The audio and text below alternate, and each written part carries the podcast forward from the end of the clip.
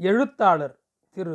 பிரபஞ்சன் அவர்களின் வானம் வசப்படும் நாவலின் இருபதாம் அத்தியாயம் நிகழும் குரோதன வருஷம் மாசி மாதம் நாலாம் தேதி சனிவாரத்தில் காலம் பண்ணி போன பெரிய துபாஷ் பெத்ரோ கனகராய முதலியாரின் உடலை மறுநாள் ஞாயிற்றுக்கிழமை நல்லடக்கம் செய்ய முஸ்தீது பண்ணி கொண்டிருந்தார்கள்.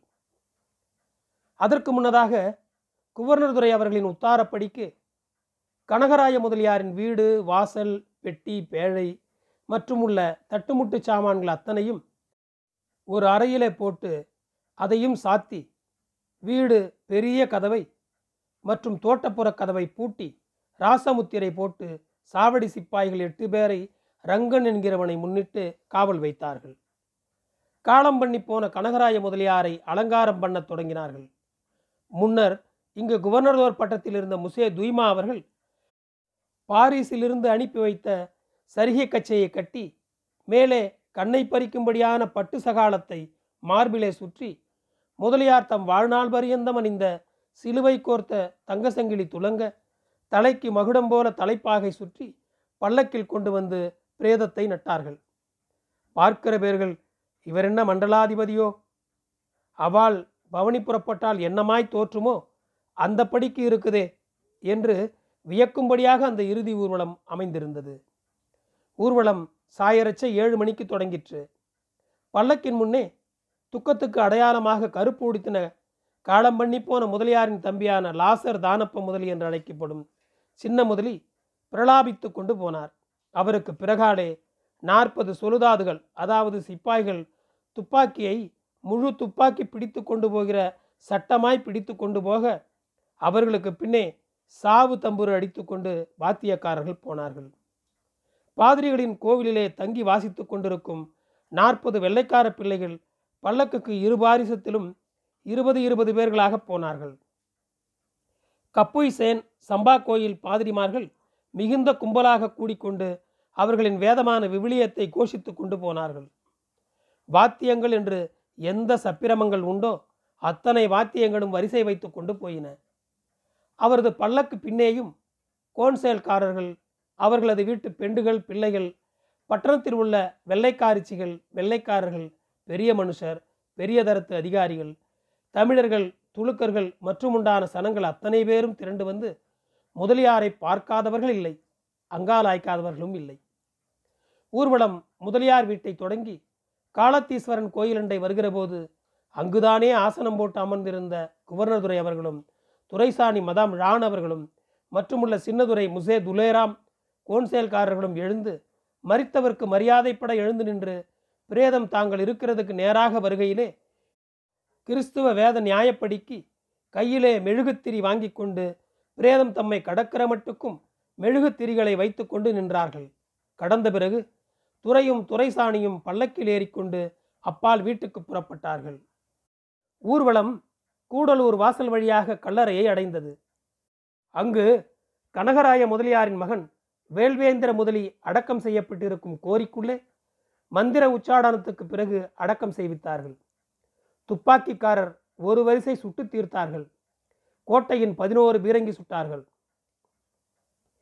குரோதி வருஷம் புரட்டாசி மாதம் மூன்றாம் தேதி வெள்ளிக்கிழமை துவாதசி மகா நட்சத்திரத்திலே உத்தியோகம் வாங்கி இருபத்தோரு வருஷங்கள் ஐந்து மாசங்கள் பிரெஞ்சு அரசாங்கத்தை புதுச்சேரி பட்டணத்தில் நிலைக்க செய்து பெரிய துபாஷ் பதவி வகித்து நகரத்தின் இன்ப துன்பங்களில் பங்கு கொண்டு புதுச்சேரி பட்டணத்துக்குள்ளே முதல் பெருந்தனவந்தராய் புஸ்துதிகள் பெற்று சிறப்பாய் அண்ணாந்து பார்க்க வாழ்ந்த கனகராய முதலியார் இவ்விதமாய் தம் வாழ்க்கையை பூர்த்தி செய்தார். பெரிய மனுஷர் அடங்கி போறாரே என்று புதுச்சேரி ஜனங்கள் ரொம்பவும் ஆதங்கப்பட்டு கொண்டிருந்த வேளையில் அவருடைய பந்து ஜனங்கள் அவரை பற்றி இல்லாமல் அவருடைய திரண்ட சொத்துக்களை குறித்து மிகுந்த விசனம் கொண்டிருந்தார்கள். பிள்ளை இல்லாத சொத்துக்கு வாரிசுதாரர் எத்தனை பேர்? கனகராய முதலியார் சொத்து வழக்கு புதுச்சேரி பட்டினத்தில் மக்கள் பேச்சாக மாறிவிட்டது. முதலியார் காலம் பண்ணின நாலாம் நாள் குரோதன ஆண்டு மாசி மாதம் ஏழாம் தேதி செவ்வாய்க்கிழமை காலை எட்டு மணிக்கு மேற்படி முதலியாரின் தம்பியும் சின்ன முதலியார் என்று பெருவாரியாக அழைக்கப்படும் லாசர் தானப்ப முதலியும் காலம் பண்ணின முதலியாரின் மனைவி நட்சத்திரமம்மாளின் சகோதரர்களான செகன்னிவாச முதலியும் அவன் தம்பி மலையப்ப முதலியும் குவர்னரை பேட்டி பண்ணிக்கொண்டு மரணம் குறித்த தம் தாபத்தை அவரிடமும் சின்னதுரையிடமும் சொல்லிக் கொண்டார்கள்.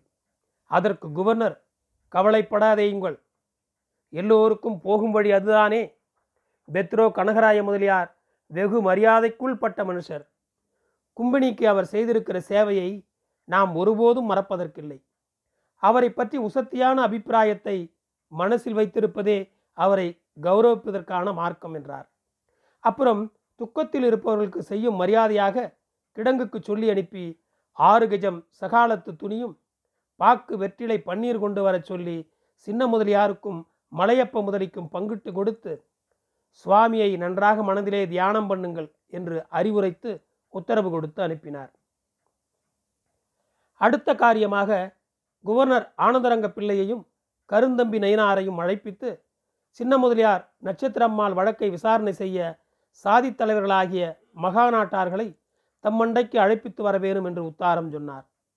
நயினார் சாவடி சிப்பாய்களை அழைத்து மகாநாட்டார்கள் அனைவரையும் குவர்னதுரை அழைப்பதாக சொல்லி சொல்லி அனுப்பி வைத்தான். அடுத்த நாள் புதன்கிழமை மகாநாட்டார்கள் வந்து சேர்ந்தார்கள். வந்த செய்தியை குவர்னருக்கு அறிவிக்கவும் குவர்னர் தமது மாளிகையின் மகால் பகுதியிலே மகாநாட்டாரை வரச் சொல்லி உத்தாரம் சொன்னார். அந்தப்படிக்கு அவர்களும் வந்து அமர்ந்தார்கள். குவர்னர் துறை மகாநாட்டாரில் இருந்த கனகராய முதலியார் சொத்து வழக்கை விசாரிக்கும் பொருட்டு இருபது பேரை நியமித்தார்கள். அவர்கள் பயணமாவது ஒன்று ஆனந்த ரங்கப்பிள்ளை. ரெண்டு லட்சுமண நாய்க்கர்.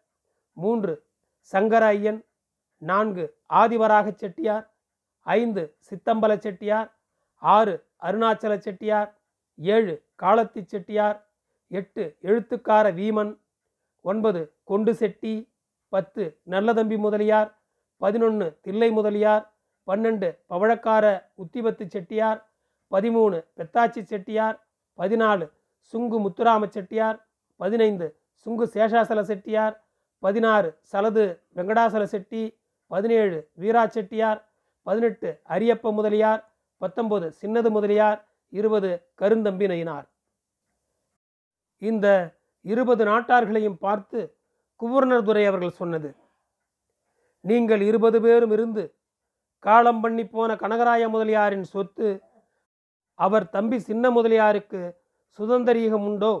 அவர் பெண்சாதி நட்சத்திரம்மாளுக்கு சுதந்திரீகம் உண்டோ? என்றும் அவர் வீட்டுக்கு சின்னவர் எஜமானா என்றும் இருவர் வாக்குமூலம் கேட்டு அவரவர் சத்தியப்படிக்கு நம்மிடம் வந்து சொல்ல வேண்டியது. அதற்கு மகாநாட்டார் இருந்து கொண்டு நல்லது அந்தபடிக்கே செய்கிறோம் ராசாவே என்று சலாம் பண்ணி கொண்டு கலைந்து அவரவர் வீடு போய் சேர்ந்தார்கள். அடுத்த வியாழக்கிழமை முன்னாள் கவர்னர் துய்மாவுக்கு சொந்தமாக இருந்து இப்போது கும்பினிக்கு சொந்தமாகிவிட்ட தோட்ட வீட்டில் மகாநாட்டார் வழக்கு விசாரணைக்கு கூடினார்கள். கனகராய முதலியாரின் தம்பி சின்ன முதலியாரையும் பெண்சாதி நட்சத்திரம் அம்மாள் அவர்களின் சகோதரர்கள் செகன்னிவாச முதலியார் மலையப்ப முதலி ஆகியோரை அழைப்பிக்க சாவடி சிப்பாய்கள் போனார்கள். நட்சத்திரம் அம்மாள் தாம் துக்கம் காக்கிற பொம்மநாட்டி என்பதாலும் பொம்மநாட்டி சபைக்கு வருவது அழகன்று என்பதாலும் தமக்கு பதிலாக தம் தம்பிமார்கள் வழக்கில் ஆசர் பண்ணுவார்கள் என்று சொல்லிக் கொண்டான் அதன் பேரில் சின்ன முதலி மலையப்ப முதலி செகன்னிவாச முதலி மூன்று பேரும் மாத்திரம் ஆசரானார்கள். மகாநாட்டார் முதலில் சின்ன முதலியை அழைப்பித்து உமக்கு முதலியார் சொத்தில் பாத்தியதை உண்டோ? எங்கனம் கூறுகிறீர் நிருபியும்? என்றார்கள். சின்ன முதலியார் அன்னார் சொத்து எனக்கே உரிமை. அவர் மகன் வேல்வேந்திரன் இருந்தால் அவனுக்கே உரிமை. அவன் இல்லாத காரணத்தால் முதலியாரின் தம்பியாகிய எனக்கே அந்த சொத்து உரியது என்றார். நட்சத்திரம் அம்மாள் சார்பாக மலையப்ப முதலி மாநாட்டாரிடம் சொன்னது. காலம் பண்ணின கனகராய முதலியாரின் தகப்பனார் காலத்திலேயே குடும்ப சொத்து கனகராய முதலியார் சின்ன முதலியார் சகோதரி ஆகியவர்களுக்கு பங்கிட்டு கொள்ளப்பட்டது. ஆகவே கனகராய முதலி சொத்து அவர் மனைவிக்கே சேர வேணும்.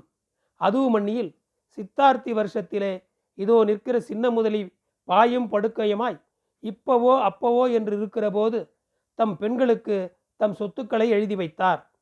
முன்பங்கு தீர்த்து கொள்ளாமல் போயிருந்தால் அவர் அப்படி எழுதுவாரா? இவர் தமையனார் சம்மதிப்பாரா? இவர் தமையனார் அப்போது என்ன சொன்னார்? அவன் உடமையை அவன் சம்மதிபடிக்கு நடப்பித்து கொண்டு போகிறான். அதனால் நமக்கென்ன என்று சொன்னார். சொத்து பிரியாதிருந்தால் அப்படி சொல்லியிருப்பாரா? ஆகவே சின்ன முதலியாருக்கு ஏற்கனவே பங்கு தீர்த்திருக்கிறபடியினாலே இந்த சொத்தில் அவருக்கு கவலை இல்லை. சின்ன முதலியாரிடம் நீ பாகம் புரிந்து கொண்டது நிசம்தானா? என்று கேட்டார் மகாநாட்டார். இவர்கள் வாய்ப்பேச்சில் சொல்லுகிறதுக்கு நானும் ஆயிரம் சொல்வேன். என் தமையனும் நானும் பங்கு பிரித்துள்ளோம் என்கிறதுக்கும் லிகிதம் புத்தி சாட்சியம் இந்த மூன்றில் ஒரு சாதகம் காட்டினாலும் இந்த சொத்தை விட்டு போகிறேன் என்றார் தானப்ப முதலி. உமக்கு திரேகம் அவஸ்தையாக இருக்கிற போது தெஸ்துமெண்ட் அதாவது உயில் பத்திரம் ஒன்று எழுதினீரே அதன் பயணம் என்ன? என்றார் நாட்டார். பெரியவர்களே நான் அவஸ்தையாய் இருக்கையிலே எனக்கு பிறகு என் பெண் சாதி குடிக்க கஞ்சி இல்லாமல் அலையக்கூடாது என்கிறதற்காக கும்பநீர் வர்த்தகர் சங்கரையன் ஆதிவராக செட்டி சித்தம்பல செட்டி வீரா செட்டி இன்னும் சிலரையும் அழைப்பித்து என் தமையனாரிடம் நீங்கள் போய் சொல்லுகிறது என்னவென்றால் நான் நாளது வரைக்கும் உம்முடைய மரபிலே இருந்து சம்பாதித்த சம்பாத்தியமெல்லாம் ஆயிரம் ஆயிரத்து ஐநூறு வராகனுக்குள்ளே அல்லாமல் அதிகமில்லை. இது உமக்கு ஒரு மாதத்திய செலவுக்கும் குறைவு. என் ஆஸ்தி இவ்வளவு ஆனபடியினாலே நீர் தயை செய்து இந்த சிறு பொருளை என் பெண் சாதிக்கு எழுதி வைக்க உத்தாரம் கொடுக்க வேணும். நீர் உத்தாரம் கொடாமல் எனக்கு சுதந்திரியம் ஏது என்று சொல்லி இந்த மனுஷர்களை விடுத்தேன். அதற்கு என் தமையனாரும் முதலில் சம்மதித்தார். நானும் தெஸ்துமண்டு எழுதி அவர் கையெழுத்துக்கு அனுப்புமிடத்தில் அவர் பெண் சாதி என்கிற பயங்கரி இருந்து கொண்டு வீடு நாளாக சதிராடினாள். அவள் என் வசிப்பிடம் வந்து என் காதுபட இவன் செத்து இவன் பெண் சாதி தாலி அறுத்தால் அறுத்து போகட்டுமே. இவள் சாப்பிட ரெண்டு வேளை சோறும் மாற்றிக்கட்ட புடவையும் அல்லாமல் இவளுக்கு சொத்து சுகம் என்னத்துக்கு? என்று சொல்லி என் வீடு வாசல் எல்லாம் ஆக்கிரமித்து கொண்டு உட்கார்ந்திருந்தான் இப்படி இருக்கையில் தெஸ்துமெண்டு ஒன்றும் நான் எழுதி அறியேன். நாட்டார்கள் மலையப்ப முதலியையும் செகன்னிவாச முதலியையும் அழைத்து கனகராய முதலிக்கும் சின்ன முதலிக்கும் பாகம் பிரித்தமைக்கான லிகித புத்தி சாட்சி இவற்றின் யாதானும் ஒரு சாதகத்தை கொண்டு வந்து நிரூபித்தால் அல்லவோ அவர் சுதந்திரியத்தை நிலைநாட்ட முடியும் என்று கேட்டார்கள். அதற்கு அவர்கள் எங்களிடம் சாதகம் காட்ட லிகிதமும் இல்லை புத்தியும் இல்லை சாட்சியமும் இல்லை. வேணுமென்றால் சத்தியம் செய்கிறோம்.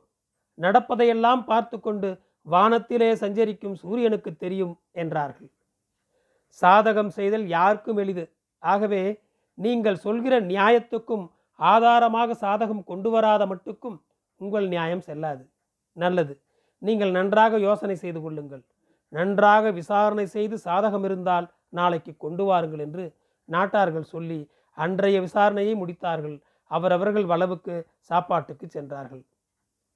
மறுநாள் மகா நாட்டார் கூடி மீண்டும் இரு கட்சிக்காரர்களை அழைத்து பேசிய பயணத்தில் நட்சத்திரம்மாள் சொன்னதே அல்லாமல் வேறு பேச்சு இல்லை என்றும் கனகராய முதலியாருக்கும் அவர் தம்பி சின்ன முதலிக்கும் பங்கு நடந்தது குறித்த லிகித புத்தி சாட்சிகள் யாதொன்றும் இல்லை. தெய்வம்தான் சாட்சியம் என்றார்கள். சின்ன முதலியும் நேற்று சொன்ன உத்தரவுதான் வேறென்ன உத்தரவு இருக்கிறது என்று சொன்னார்.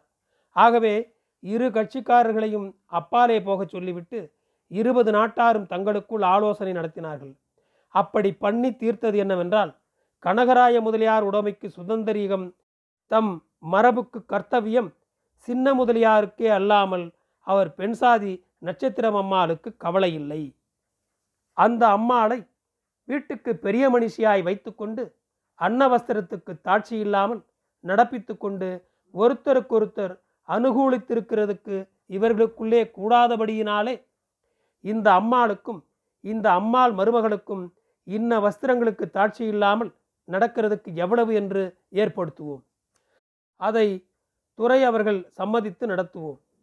துறை அவர்களை உடனே போய் பார்த்து இந்த செய்தியை சொல்லி அந்த அம்மாளுக்கும் அதற்கு தக்கன மார்க்கமாக நடப்பிக்க வேண்டும் என்று சொல்லுமிடத்தில் அவர் பார்த்து தீர்ப்பு சொல்லச் சொன்னால் அவர் சொல்லுகிறது போல் செய்வோம் என்றும் மகாநாட்டார் மனசுக்குள் பதித்து கொண்டு துறையை சந்திக்க எழுந்து கலைந்தார்கள். மகாநாட்டார்களை குவர்னர் துறை அடுத்த ஏழாம் நாள் தான் சந்தித்தார்கள். மதிய பொழுது குவர்னர் துறை அவர்கள் சாப்பிட்டு கொண்டிருக்கச்சே மகாநாட்டார் வரலாம் என்றார்கள். மகாநாட்டார் அவர் முன் நின்று சலாம் பண்ணினார்கள். குவர்னர் அவர்களை பார்த்து என்ன முடிவு பண்ணினீர்கள்? என்றார்.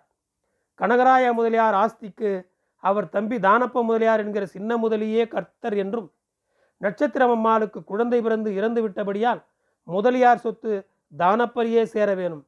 நட்சத்திரம் அம்மாள் மகாராசனாய் இருக்கப்பட்டவருடைய பெண் சாதியாய் இருந்தபடியால் வெறும் லிகம் பெண் கூறு என்று கொடுத்து தீர்க்கிறது நியாயமில்லை. கனகராய முதலியார் சம்பாதித்த ஆஸ்தியிலே இந்த அம்மைக்கும் இந்த அம்மையின் மருமகளுக்கும் ஆஸ்திக்கு தக்கதாய் சுகசீவனமாய் இருக்கத்தக்கதாய் நடப்பிக்கத்தக்கதாக சுதந்திரிகம் உண்டானபடியினாலே இந்த அம்மைக்கு மரியாதைக்கு படிக்கு நடப்பிக்க வேண்டும் என்று சொன்னார்கள் மகாநாட்டார்கள். துறை யோசித்தபடி இருந்தார். நன்றி. தொடரும்.